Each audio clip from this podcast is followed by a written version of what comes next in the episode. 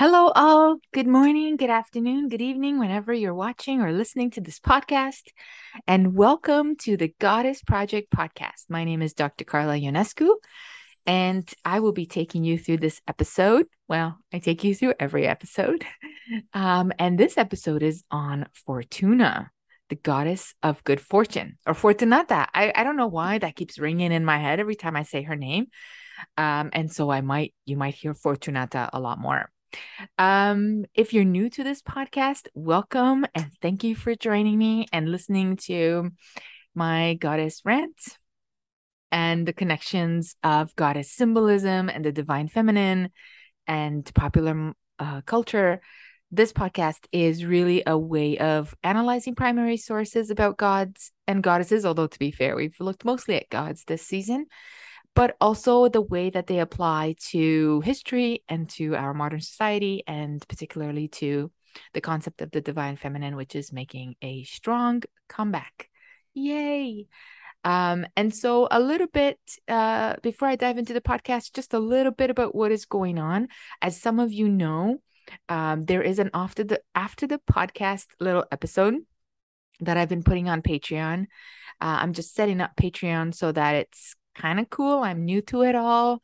Um, and I I'm just working with that website to see kind of like how it looks and how it works and all that kind of stuff. And the reason why I, have signed up for Patreon is because um, while I do love teaching, I'm teaching again at the university starting in the fall. I've been teaching for 12 years now. Um, I teach a lot because as a contract professor, or I think in the States, you call them associate professors. Here we call them contract faculty. But as a contract faculty, um, you have to work a lot of courses in order to live a regular life. And so I would really love to be able to spend my time doing more research, more writing, more podcasting, more sharing, um, maybe a little mini documentary series, other things that involve the goddess Artemis, the goddess, the divine feminine symbolism, all of these things that I'm really passionate about. But I would really love to be able to do that. And in order to do that, of course, as you know, you need some funding. And so I'm hoping that Patreon will be will give me a little bit of a break uh, in the sense that it will allow me to teach less courses. Um, because I do have to give my students 100% of my attention when I'm with them and sometimes even when I'm away from them um, and then allow me to focus some of my attention on things I'm really passionate about, which is my research. Um, and so today, for after the podcast, we're going to look at some Roman superstitions, um, which is which is uh, interesting in itself, yeah, and a lot of fun. So, without further ado, I'm just thinking if there's anything else that I want to tell you. Without further ado, no, I think we're good. I'm going to pull up my slides. So if you're listening to this, um, that's really cool. As you know, I'll describe to you what's going on. Um, but if you're watching it, then I'm just going to pull up my slides right now. All right, there we go. And perfect. There we go. So I've called this episode uh, Fortuna, May the Odds Be Ever in Your Favor, because I saw that in one of the um, uh, one of the pages that I was doing research on uh, said something like that, like the odds are in your favor, or, you know, fortune is in your favor, or fortune favors the bold, or those kinds of things. And immediately I thought hun- Hunger Games, right? And I thought that is so cool because, again, that's another way that we apply the concept of fortune or good luck um, in our modern day culture and certainly in our modern day films. And so I thought that was really cool. And so I've titled this episode, um, May the Gods Be Ever in Your Favor. As you can see, we're on episode 17 out of 20, which is awesome. Remember that the finale episode, which is number 20, will be a series of questions and answers, so a Q&A. On my social media, um, uh, I'm just thinking if I did it on Twitter, but on Instagram for sure, I keep posting uh, a story that asks you to ask me questions, and I'm collecting the questions that people are submitting. And for our 20th episode, we're going to do question and answer. Some of the questions have been quite in depth, so I thank you guys. Some of them I have to go look up. I'm like, uh, I'm not sure. Let me go look this up. So please feel free to either leave me questions in the comments if you're watching on YouTube or uh, send questions uh, on Instagram or Twitter. And yeah, I think that's my I mean, you could send questions on TikTok as well if you're there, but um, but yeah, send any question. Oh, and Facebook, of course. Okay, so everywhere on my social media, feel free to send me any questions for the finale wherever you, uh, whatever social media you use, and I will anonymously answer them. And so I'm not going to point out who asked them, but I'm going to anonymously answer them in our finale. So I'm really looking forward to that. It's going to be lots and lots of fun. All right, so let's begin with uh, Fortuna. Who is Fortuna? And you know what why is she both powerful and again someone we don't off we often take for granted often take for granted i don't want to say that we've forgotten you know i do talk about artemis and how she's forgotten a lot of time or overlooked i don't think fortuna is that i don't think she's overlooked at all i think we take for granted that when we talk about fortune or good luck or luck altogether that we take for granted that we're actually talking about this goddess. So I think that that's really what happens with her. So one of my favorite things about Fortuna, of course, is that she gets to pick whether or not she's giving you a boost. She's a really fickle. No, I don't like the word fickle because she's technically not a fickle goddess, but she has a she's a goddess of choice. Yeah, she has lots of spo- choice. So she is the person you want to speak to if you want some luck on your lottery ticket or if you want a promotion at work. Okay. I mean, she could even be, some people have argued that she is the power behind the law of attraction. Um, in the sense that if you can connect to her in a positive way, she can help you manifest whatever it is that you are looking for. I mean, either way, she is your best bet for good fortune. Now, who was she? Well, unlike many of the goddesses I've talked about this season, she is a Roman goddess of chance and luck. Okay. Now, some scholars believe that she started out as a farming deity. So she was already part of the Etruscan and pre Roman culture before the Romans sort of established themselves. Um, and so she is that she was always linked to prosperity, but that prosperity was much more agricultural. You know? Uh, and so she was often seen, for example, as a fertility goddess, right? Or a goddess of abundant harvest. In some ways, that's kind of like Demeter uh, for the Greeks in the sense that the abundant harvest, the harvest itself. Now, Demeter becomes Ceres for the Romans, and that's where we get the word cereal from. And so, because Demeter takes over that agricultural fertility aspect, Fortuna then becomes more focused not on so much agricultural fertility, but financial, emotional, mm, professional fertility um if you can if you can say that. She kind of gets a new job right or a new role right? Um and of course she is sometimes also associated with a person's destiny um because she she doles out their fortune right or their fate okay now at some point her and the goddess uh Tyche became overlapped, right? So the goddess Tyche is responsible for fortune, chance, and fate. And again, we're going to talk about Tyche in one second, but again, both of they both of these two goddesses overlap each other, then they become kind of one goddess um, because the word fortune becomes a much more powerful and easier word to say. Um, and rather than Tyche, which is um, I don't know how to explain it, but in it, from a lingual perspective, uh, as the Roman Empire ex- expanded, Fortunata and Fortuna become something that's much more easily understandable rather than Tyche. Although I think many understood that Tyche was kind of the the predecessor of good fortune, uh, not the predecessor of Fortuna. So for a long time, they uh, one could argue that they existed parallel to one another. Okay. So who is? Yeah. So Tyche is a really interesting figure, although she plays a very small role. Well, not a small role, but she plays a small role in the sense of um as far as her mythology or stories or storytelling, right? So she doesn't have her own fantastical stories as some of the other goddesses that we've seen. Um she's of course like I said the goddess of of fortune and fate, which is again interesting. Uh luck, su- success, prosperity, that kind of stuff. She has a few attributes that then Fortuna um, takes over. One of them is she's holding a rudder. Okay.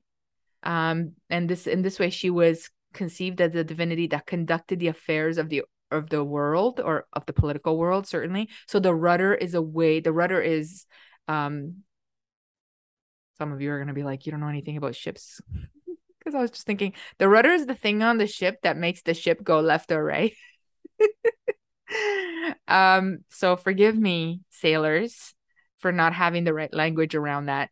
But basically it's it's directing the um way in which the ship travels and so her holding that rudder is really directing the waters of life, is directing your fate, it's directing your prosperity, it's directing your destiny. Yeah. Uh, so that's one of the things that she holds. Um, and that way she's often called a Moirai or a fate because she has she's holding that rudder. She also has a ball in her hand, which we're going to talk about at length. Okay, so Tyche has she holds a ball I, I when I think about that, I think of a crystal ball. Oh my goodness, I'm so excited to talk about that. So she holds a ball in her hand, and this is supposedly um this idea of the unsteadiness of fortune. So that means that fortune can roll in any direction. Okay. And that's why it's in a it's in a ball. And she holds the cornucopia, which the cornucopia is basically a collection of fruits and grains and uh, abundance and so that it really um, depicts plentiness and abundance like i said in one way agriculturally uh, but later on it becomes more of a financial um, and political abundance yeah? um nemesis is the opposite of Tyche. so Tyche uh rep- used to represent fortune and good luck and all these things and nemesis would be like fair distribution or the opposite of good luck and and often becomes associated with bad luck or shadow self uh, the the two were often depicted in ancient Greek vase paintings as opposite of each other, so it'd be Tyche and Nemesis on the other side. Um, excuse me. The other thing that's kind of interesting about um, Tyche is that she's one of the characters that is present, according to Pausanias, when Persephone is taken um, by um, Hades. So Pausanias says um, he he says that Homer is the first whom I know to have mentioned Tyche in his poems. He did so in the hymn to Demeter, where he enumerates the daughters of Oceanus, telling how they played with Kore or Persephone, the daughter of Demeter, and making Tyche one of them. So she is a friend of Tyche uh, of Persephone's and um, there are other sort of there are other stories in which she is present. They're all playing around uh, when persephone is taken. Yeah. Uh, sometimes she is associated with the constellation of virgo. She was often uh, so the constellation of virgo is often identified with the goddess dike which is justice. Um, but others used to call her uh, uh according at least to some sources they used to call her fortuna or tyche. So sometimes she's associated with uh with the constellation of Virgo. Okay, so what does that have to do with Fortuna and how do we celebrate and honor this divine goddess? I call her a divine Roman goddess because she really is a Roman powerhouse. So Fortuna had her own festivals. Oh, she had her own time. So she's actually, I, I, didn't mention to you, she is Zeus's daughter or Jupiter's daughter. As you know, Zeus is Jupiter uh, for the Romans. So as Jupiter's firstborn, she's Jupiter's firstborn daughter. Special. Uh, for Fortuna enjoys extensive worship in Italy. She has some major shrines. We're going to look at a couple of them. Uh, there's some at um, Praeneste, and then of course at Antium. Her day, her her festival day is June 11th. So June 11th, ah, it passed and we didn't really celebrate it. But her festival, so the festival of Fors Fortuna, for example, is on June 24th. Okay. So that's kind of interesting because June 24th is right around the summer solstice. Um, and it's not surprising that she would have an entire festival to her there. Offerings used to be sent to her by boat along the Tiber River to her shrines as part of the festivals, right? So there were there were numerous um offerings to her. You can only imagine how many offerings to her would happen, especially on these two days, June 11th and June 24th, where she where fortune would be celebrated, that sort of lush of summer, the summer solstice, or the spring had just turned to summer. It's that sort of uh, feeling of abundance, right? Energy of abundance, of warmth, of happiness, of joy. You know, that optimism of good things are happening, good things are going to happen, right in that sort of blush of of summer of youth of happiness yeah uh, she was also famously her statue or her paintings were also famously in many and, and her altars in many bathhouses or roman bathhouses because actually this is where romans used to like to gamble. So romans would gamble in their bathhouses and uh, they would keep an altar to her there. Uh, as a result of this of course she also becomes the goddess of gambling as you were probably not surprised. Yeah and and good luck and fortune. Good fortune so she holds abundance. So let's talk about that cornucopia. So remember how I said that cornucopia is um, a symbol of abundance. Okay. Uh, a symbol of wealth, but and wealth could be both in the harvest and, like I said, political wealth, financial wealth. It's that idea. Actually, it's really interesting now that I think about it because it's that idea that's connected to food I just posted something yesterday saying because I have a few fruit trees in the back, and I posted something saying it when you have access when you grow your own food, when you have access to food, okay, without paying for it, where you're just growing your own food, you're halfway to freedom. Yeah. Uh, of course, the other halfway, like I mentioned in my post, is uh, to kind of move out of the concrete jungles and move away from uh, property taxes and all this kinds of things. So there's other some there's political ways to get away from uh, to escape to freedom. Yeah, so escape politics to get to freedom. But food is not an accident that food, and in this case, the cornucopia is an is a, a symbol of wealth because when you could feed yourself and your family, you already have a primary step. And assuming that you have the land to feed yourself and your family, that implies that you also have the land to build on. And so you have housing and food. Once you have housing and food, you're halfway to freedom. Yeah. The problem, of course, later on, once people, I'm, and I'm talking about archaically speaking or Neolithically speaking, when people started settling down and and and having alco- agriculture and their own land and making their own food, the problem, of course, becomes that someone else can now come and try and take that from you, right? Um, and in a patriarchal society, that happened. That's the norm, right? The norm is uh, about power and control and ownership, and so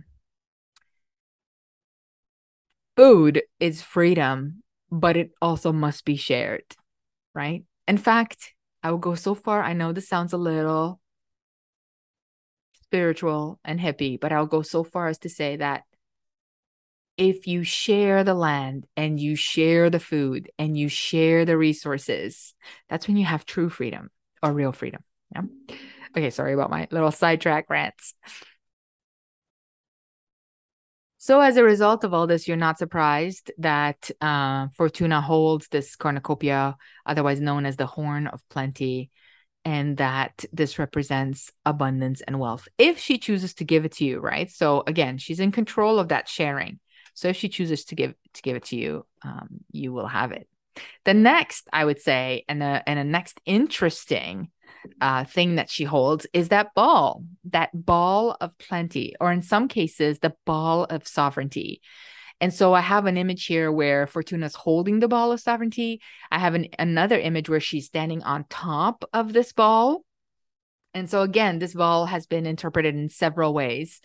And but it's not an accident. So I wanted to show you. I have two images here. One is of Jesus just sitting, uh, and in his hands, he's holding a ball and another one is of a bronze statue of Mary, and in her hand, she's holding a ball.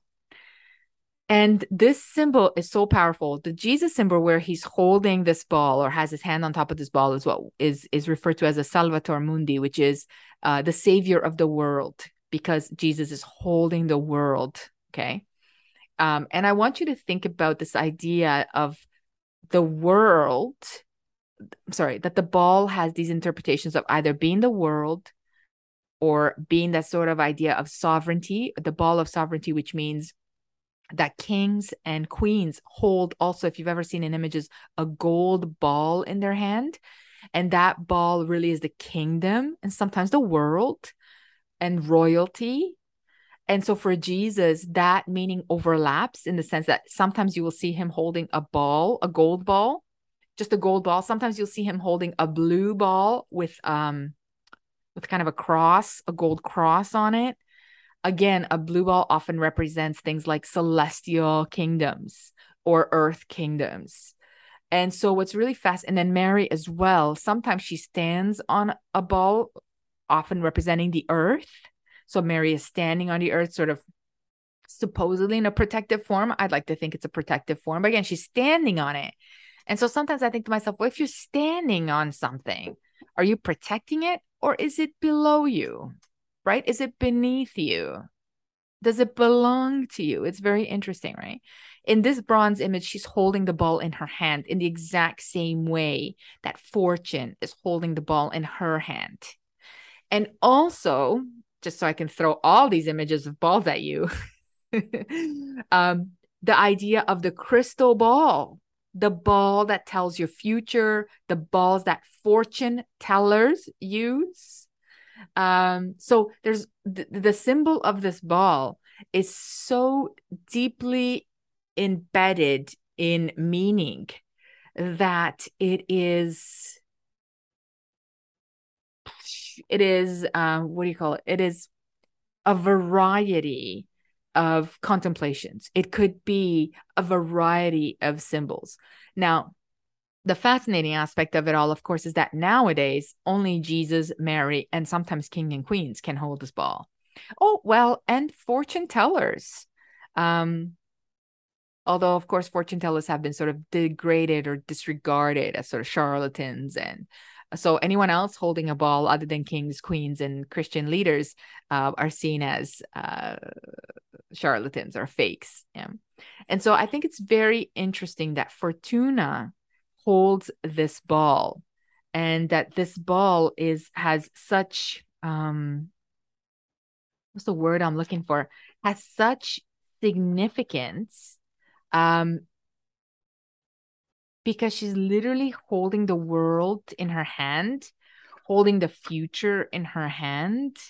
Um, sometimes this is referred to as the orb of sovereignty. And the orb is interesting because the idea of an orb is also the idea of, of an, a, an all seeing eye or an eye or something that sees. Um, there in this Dutch painting that I'm showing you here, she holds the orb sort of between her thumb and her forefinger. She kind of holds it up like that. Um, and it's really, really fascinating that then we see later on these depictions of um, Jesus and Mary also holding this. And I was speaking to someone today, and they're talking about uh, an image of Haile Selassie, which is which what which is uh, the king of Ethiopia. Um, and he also held, holds a ball of gold in his hand. And again, this is the same. This is the same image. This is the ball of sovereignty, the ball of royalty, the depiction a combined sort of archetypal image of the globular sense of the world, of Mother Nature, of Gaia, of kingdoms, if it's gold, of wealth, if it's crystal, of fortune, of future seeing, of prophecy. All of these things, right, are associated with this ball. And so uh, I mentioned on Twitter that I got that I kind of fell through this rabbit hole. And really, I fell through this rabbit hole of balls because which doesn't sound as fun as it should be but really um it's just image after image after image after image where an orb or a globe or a ball is being used as a symbol of power and that individual or goddess or god who holds it holds the power over it. Now, in the case of the one image that I have here of Fortune, she's standing on the ball in the same way that I've said Mary stands on the ball.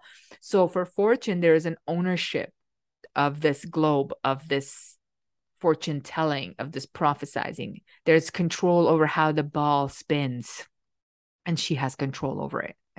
So, a very powerful you know, we talk about fate, we talk about destiny, we actually talk about luck a lot. Uh, when we do after the podcast, we're going to talk a little bit about superstition, but these things are very deeply embedded in our culture. We don't think about them. I think we take them for granted a lot. I don't think about them as much.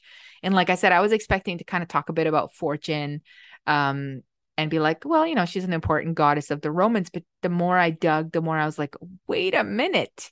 Um, and I'm also, I really love that symbols are so deeply interconnected over time and space and geographical location. I really like when I find something in the case, in this case of a sphere, and then, which I probably should have known, but anyways, and then kind of trace that sphere through so much, uh, so much iconography and imagery and meaning. Um, and then all of a sudden, Fortuna becomes more than what I originally expected, than perhaps what we all originally expected. Yeah. So the ball is, and you think the ball has blown your mind. Well, the last thing that she holds, perhaps arguably the more important thing, is the wheel. Yeah. The wheel of fortune, the wheel of life. And for some of you who are like me and total nerds, and you're watching that show, The Wheel of Time, or you've read that that book series, The Wheel of Time, the wheel. Again, just as a side note, a circle. Yeah. Um one day I should do a, an episode on circles, but I think I'd be here for 5 hours, yeah. Uh such such a such powerful imagery geome- geometrics or geo geometry or geometrical shapes have uh, but none absolutely none not even the triangle is as powerful um, as the circle and in this case as the wheel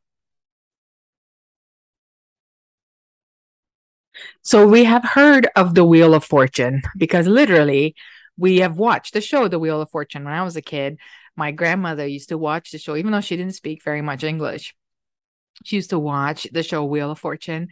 Um, and I think she liked the spinning and all the guessing. And she would sometimes write the phrases that that would come up on Wheel of Fortune. And I would come home from school and she would call me and be like, What does this mean? You know, what does this refer to? So I used to love watching that show with my grandmother, and I know that she loved watching it but the very the very concept of that show wheel of fortune is literally the wheel is spinning and so is your fortune it's important to note a couple of things the first one is that Tyche does not hold a wheel remember i said she holds this ball this sphere um and that's and that fortune can go either way in a sense the wheel is similar to that but so so much more okay so the earliest reference to this wheel of fortune that for that Fortuna holds um, can be traced back to 55 BCE. Um, excuse me. One of Seneca's uh, tragedy or uh, plays, Agamemnon, there is a chorus in the play that addresses Fortuna in terms that later on would become almost proverbial and in a high heroic ranting mode that the Renaissance writers would later um, emulate and this is very like old English. So to sum it up, it basically says that whatever fortune had whoever whoever fortune rises high up, they will end up um bringing brought brought down low. It's it's that idea that whatever goes up must come down. Um and then it, it's sort of a longer um chorus chant where it's like uh whoever is modest has a longer life um, if you're content with who you are, you'll be happier.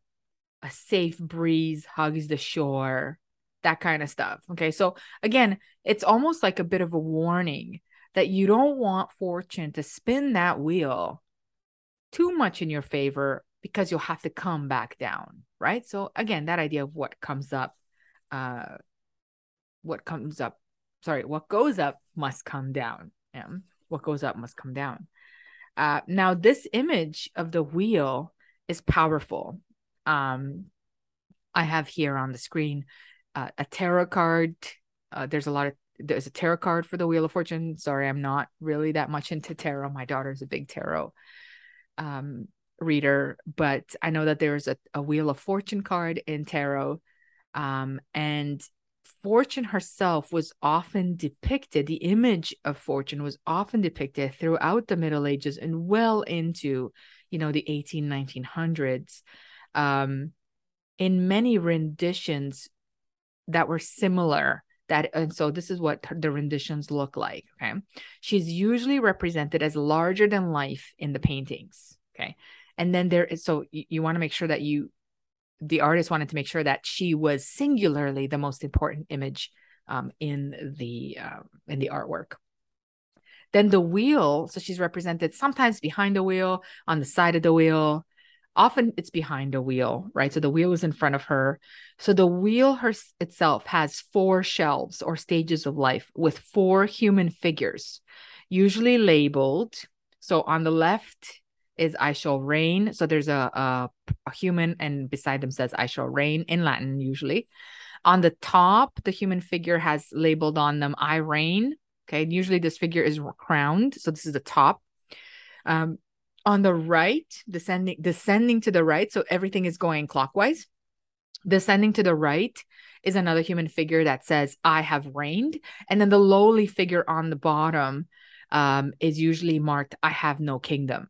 So think of it like a 12, like if we're going clock, clockwise, it's a 12, 3, 6, 9. Sorry, I had to think about the clock. Um, and so that's where these individual humans are. And so it's this idea of um, going up, I shall reign, I reign, I have reigned, I have no kingdom. Yeah. And the wheel spins. Okay. So she's often, and this often represents her duality and her instability, right? Because she spins the wheel as she sees fit and when she sees fit. So you could be at the top, as we all know, for many, many years and suddenly find your way back down. Or you can be on the bottom for many, many years and suddenly find your way back up. Um, and so, this idea of the wheel of fortune, the wheel of life, the wheel of time is really fascinating. And part of me wonders, and I mean, I'm, I have not looked this up and I'm not sure that there's any studies on it, but part of me wonders if um, the reason why Tyche doesn't have it, well, the Romans have it, is because the Romans were obsessed with chariots. The wheel is always a representation of work, of labor, of agriculture. And um, the Romans really liked mechanisms and technology, even though they took very much technological ideas from everyone they conquered uh, but they were really able to adapt a lot of what they so if i was actually to i actually now that i think of it as a side note if i was to define the romans with a symbol it would be the wheel. I i'm trying to think if there's another symbol but really i think that the wheel fits roman mentality goals the very fact that they literally expand so they like literally riding their chariots into other spaces. And so i wonder uh, if the wheel itself is something that the romans really associated um, it's a symbol of their own agricultural and developmental sort of political worth and that that wheel is associated with fortuna um, and then it takes on a life of its own right? Again the wheel just like the ball or the sphere has this multitude of meanings, a multitude of meanings. And um, it's one of those symbols that we recognize, of course, right away, and that we recognize the meaning of right away. And then that is applicable really easily. In other, and actually applicable in things like Buddhism, for example, has this concept of the wheel. Um, applicable across again time and space. So Fortuna has two things so far that are applicable uh, across time and space. She has the sphere and she has the wheel. So quite incredible, I think. Um for a goddess that is supposedly, you know, a goddess of fortune, but I don't think that we think about how significant the concept of fortune is. We don't use that word all the time. Like I don't use that word, but we use the word luck a lot. We use the word destiny, we use the word fate. Now we're using the word manifestation, which in one way is sort of rolling the wheel of affirmations, of intent, of voicing intent. So you're moving forward, you're rolling forward. Like there's a lot that can be connected to this that I think if we were to dig deeper, we would find these numerous connections. And also this idea that life is like I always think about life as a wave in the ocean, right? Like it comes in and out. Um and I learned a long time ago that if you understand that life goes up and down nonstop, that that this is out of your control, that you will live a happier life. And so for me, um, that has really helped me come to terms, for example, when the wave pulls away, or when life is not good, or when bad things happen. I know for sure, 100% no doubt that life that life will be good again unfortunately, sometimes when life is great, you know, at some point life will not be so great. And so, what I do then is I just stay in the moment and I bask in the greatness and I enjoy it and I memorize it so that when life is not so great, I can survive through those times. Why was I going on this rant? Oh, yes. And so, this idea uh, of waves to me like i always think about lives as waves. And so when my kids go through something or i'm going through something i'm like well this is just one of those waves you know? But an, a good a good influx of ocean is coming for sure. The wheel is the same in the sense that this is sort of a rotary movement right? Um that when you whatever goes up must come down but then whatever is down must come back up. So in many ways i think the wheel is and continues to be applicable for literally any aspects of life that is going on that that are going on with us or that we need to be dealing with or getting through yeah? Okay and then the the perhaps the more the, the more interesting well i keep saying that for every slide. This is more interesting. This is more interesting. Uh oh i didn't talk about oh yes i did. Sorry Sorry, I'm skipping through some slides and then I'll go back because sometimes I make my notes in one way and then I make my slides in another way. And I know that I should probably be a bit more better organized, but then I get too excited about doing the podcast. So if you're watching this, my apologies for going back and forth uh, through the slides. But one of the other things that I wanted to add to her representation and the way that she's depicted is that um, she is often shown as blindfolded. Okay. So this this concept of blindfolding refers to the fact that her actions are entirely random. So the the idea that fortune is random and she's blindfolded spinning a wheel that could land on good luck or bad luck without prejudice. Actually reminds me of another game show, uh The Price is Right. You know, and The Price is Right. I don't know if you've ever seen it, but my that was my grandmother's second favorite show. Uh when at the end I can't remember. Sorry, I haven't watched in a long time. But at the end, like the two contestants or three contestants, they pull that wheel at the end. And again, that's another form of a wheel of fortune. But the idea is that the wheel is random. Okay. So that she's not making, she's not punishing you. So fortune doesn't punish you. So fortune, in one, in a very fascinating way, is not a divine being that is judging you. Um, she just spins the wheel. And wherever the wheel lands, that's where it ran- lands. And so there's a randomness, there's a non judgmental, there's almost, dare I say, a fair chance at both success and failure for everyone. Okay. Um, and so she she does as she wants, which is kind of what I have here, right? Um, and the blindfolding really interestingly um reminds me of justice, right? Because justice is blind too.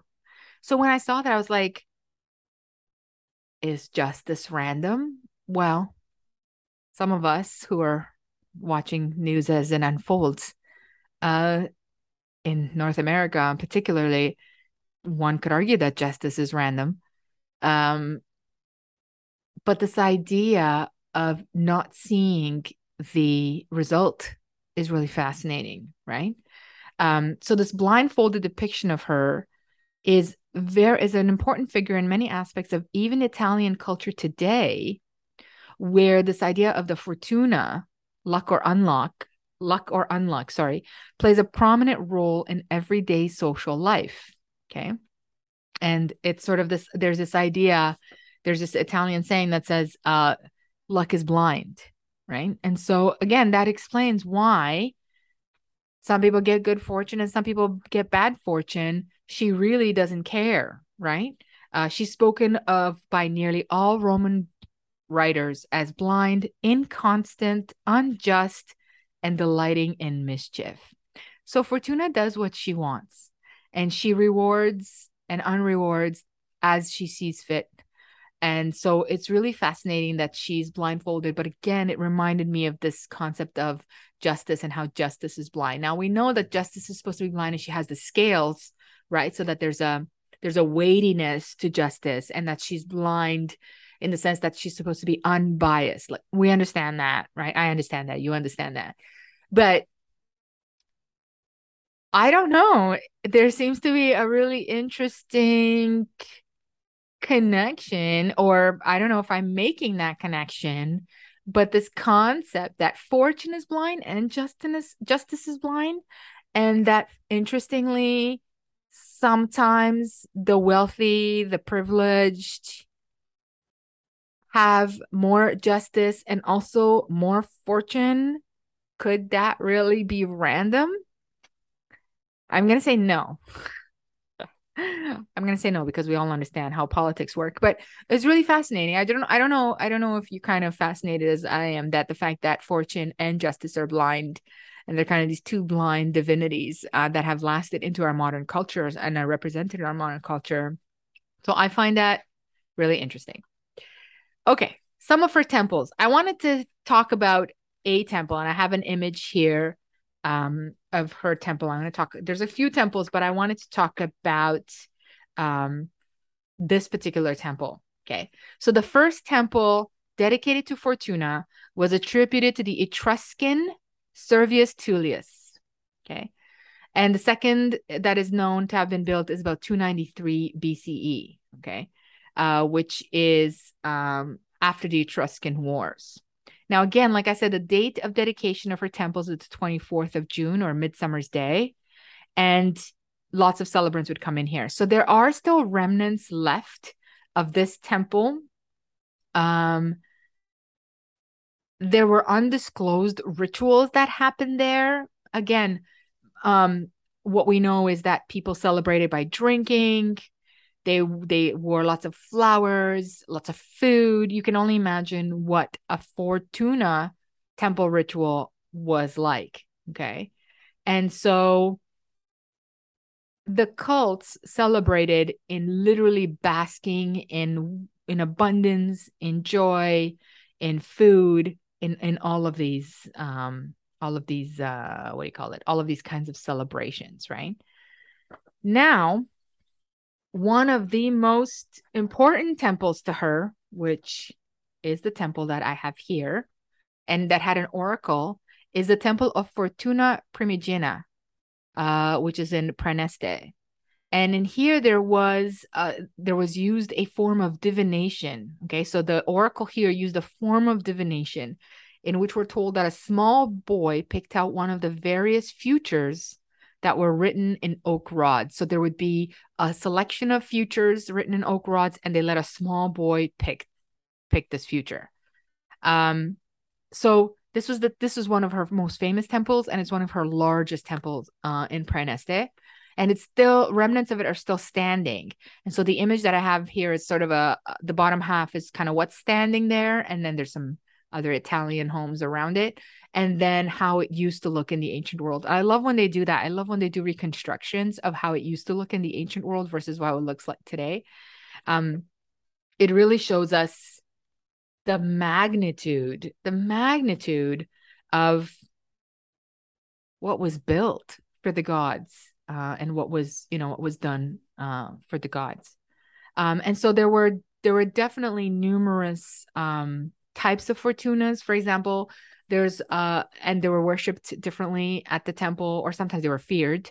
So, for example, there's Fortuna dubia, which is a dubious fortune. There's Fortuna brevis, which is fickle fortune, so uncertain fortune. Uh, Fortuna mala, which is bad fortune or bad luck. So these are the top three. Um, women also celebrated uh, Fortuna virilis, right? Uh, so this is a, a, a type of um, uh, a viral, uh, viral, that doesn't sound right. Uh, a fertility um damn the English language because now I'm thinking so a virile, a virile masculinity or a virile femininity. Sorry, I'm I, I want to say viral, but it's not viral, it's virile. when you're thinking about fertility and virility, you don't want to use the word viral, right? That's the bad things. Um, and so women often celebrated Fortuna Virilis uh, for their own fertility and for pregnancy. Um, and how do I say this? Uh, so that their partners would have virility. That's good. That's a good way of saying it. And uh, farmers also um, favored Fortuna annonaria, which is a fortuna of, again, abundance, uh, harvest, growth, and all these other sort of for, for, fortunas. There were numerous, uh, some scholars say there were dozens and dozens of kind of fortuna. You can only imagine uh, how many different options of fortuna there would be. There's also, interestingly, a, a connection that links Fortuna to Isis. So there is an Isis Fortuna, um, which is, of course, the way that, like we talked about when we looked at Isis Aphrodite, the way that the ancient world, particularly the Romans, but the ancient world liked to create new deities by combining two or three deities at the same time. Um, and so, much like other deities, like I said, like Isis Aphrodite, this Isis Fortuna was found in uh, Thonis Heracleion in Egypt. So um, there was uh, at least one cult that we know to her. Lots of uh, poets, of course, um, talk about Fortuna. Shakespeare, of course, talks about her. Uh, Ovid talks about her. She even appears in chapter 25 of Machiavelli's bo- book, The Prince. And Machiavelli believed that Fortuna controls only half of humans' fate, the other being a person's actions. So, this is exactly a quote from Machiavelli. He says, I judge that it may be assumed as true that fortune, to the extent of one's half, is the arbiter of our actions, but that she permits us to direct the other half, or perhaps a little less ourselves. And so, interestingly machiavelli talks about how you know you you may have some fortune in your life but really you have the purpose or direction to push that fortune in, in whichever way you can or see fit right? Um and from then on as we move forward through time so we're in the 1400s moving forward today she just she kind of becomes lady luck. An interesting uh, quote is that fortune favors the brave. You've probably heard this saying before is an official motto for the United States Naval Academy classes of 1985, 2004, and 2012. Um, and we hear this term fortune favors the brave a lot. But in this case, of course, um, um, what do you call it?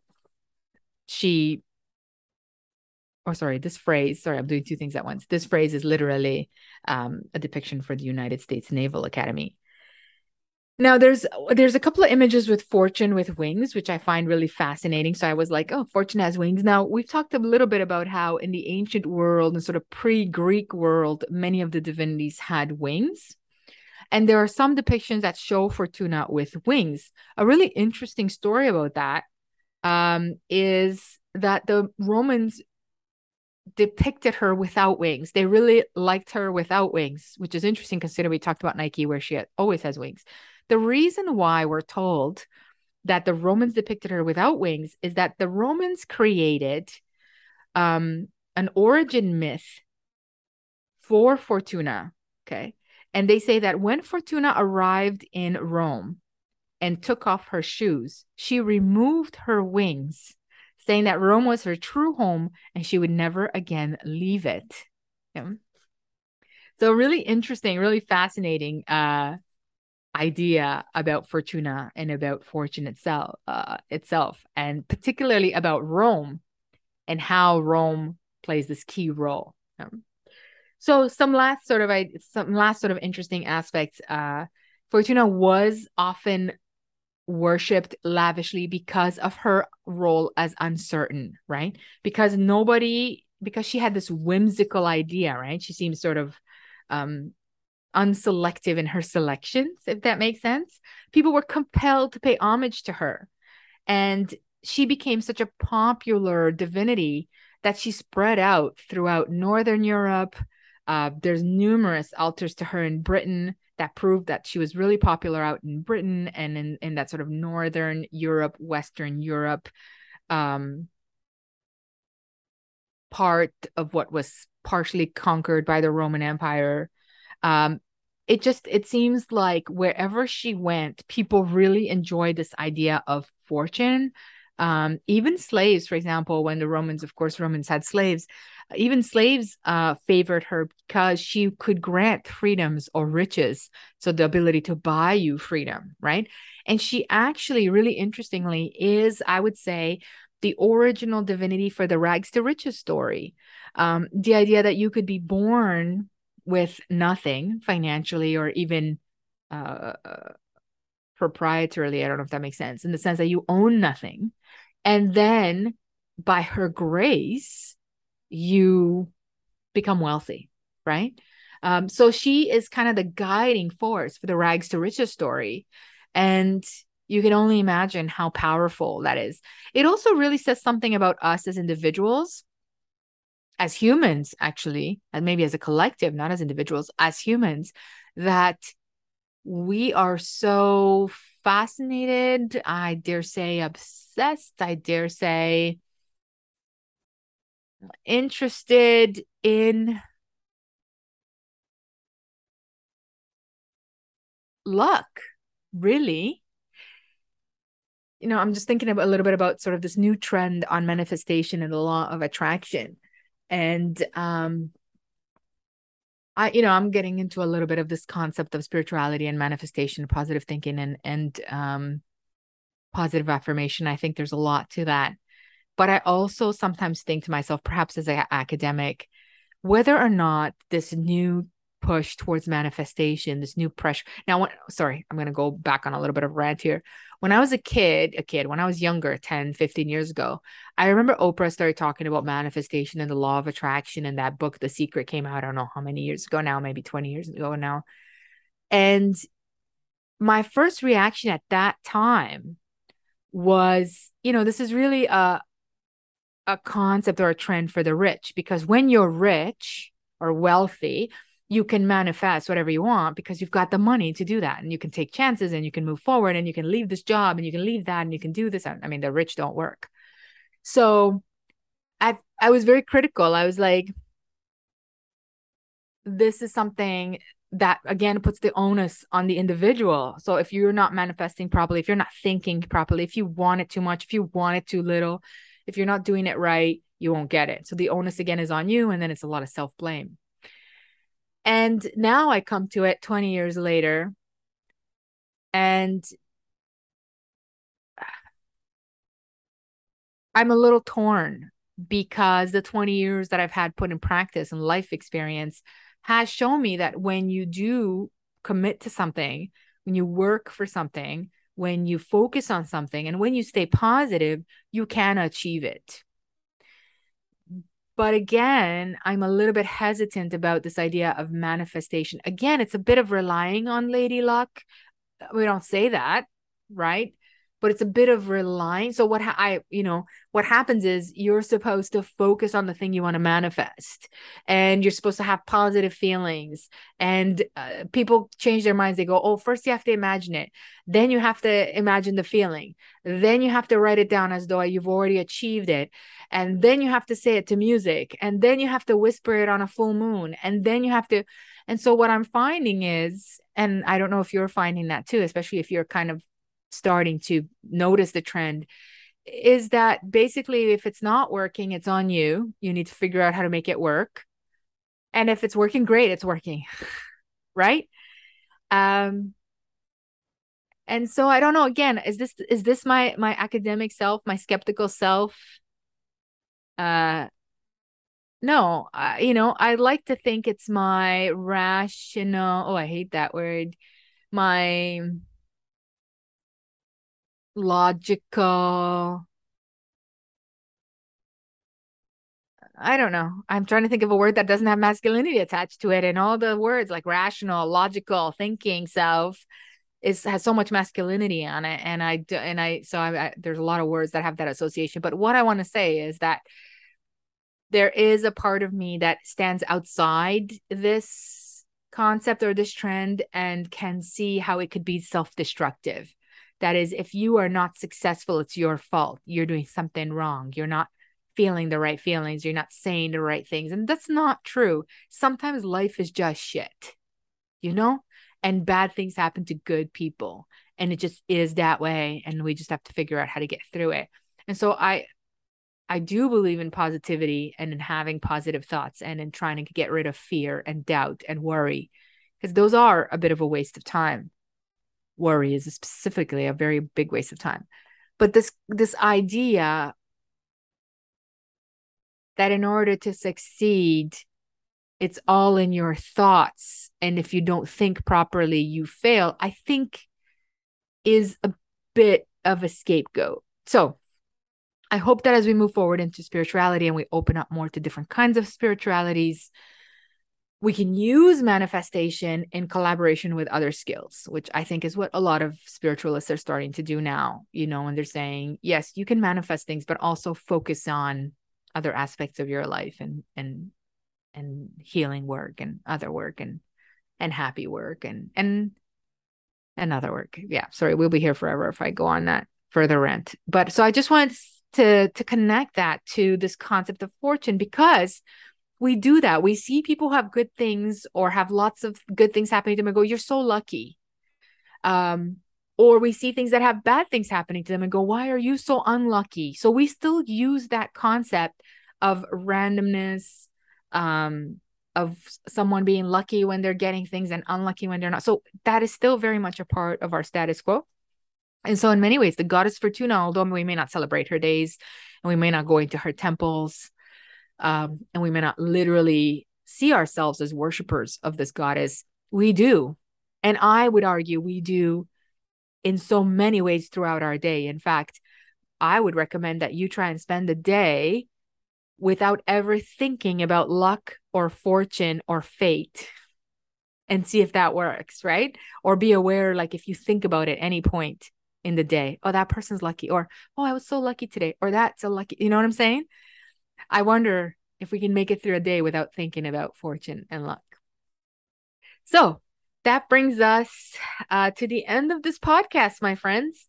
Uh, we are going to be moving on uh, to after the podcast. So if you would like to talk about Roman superstitions or hear about more Roman superstitions, please join me on Patreon, where I'm going to post um, this short after the podcast discussion on some of the weird and strange uh, ways that Romans were superstitious. Anytime you look at a culture and their superstitions, they're always kind of weird and strange. That's what makes them fascinating. Uh, but the Romans had a few doozies. Um, so I'll be doing the after the podcast. I'll be posting that up on Patreon. Um, and you can click the link in the uh, actually anywhere in the bio or on YouTube on my page uh, to join my Patreon. And I will see you there for after the podcast. Have a great week. Have a great afternoon. Uh, thank you so much for joining me. Thank you so much for being here. Uh, please don't forget to send me your comments, questions, anything that you might want to ask for the finale. Uh, and I'll see you next week.